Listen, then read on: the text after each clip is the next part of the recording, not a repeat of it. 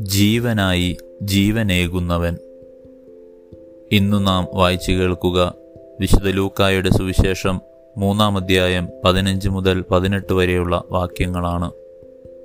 വിശുദ്ധ യോഹന്നാന്റെ സുവിശേഷം പതിനഞ്ചാം അധ്യായം പന്ത്രണ്ടാം വാക്യത്തിൽ നാം വായിക്കുന്നു ഞാൻ നിങ്ങളെ സ്നേഹിച്ചതുപോലെ നിങ്ങളും പരസ്പരം സ്നേഹിക്കണം.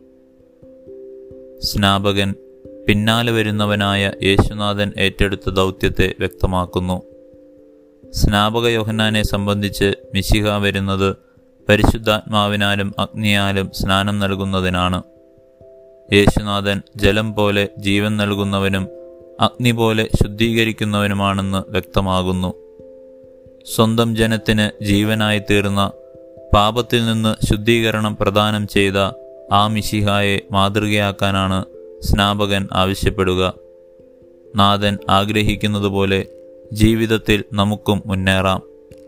നാഥൻ നൽകുന്ന സംരക്ഷണം നമ്മുടെ ജീവിതത്തിലും പ്രകടമാകട്ടെ.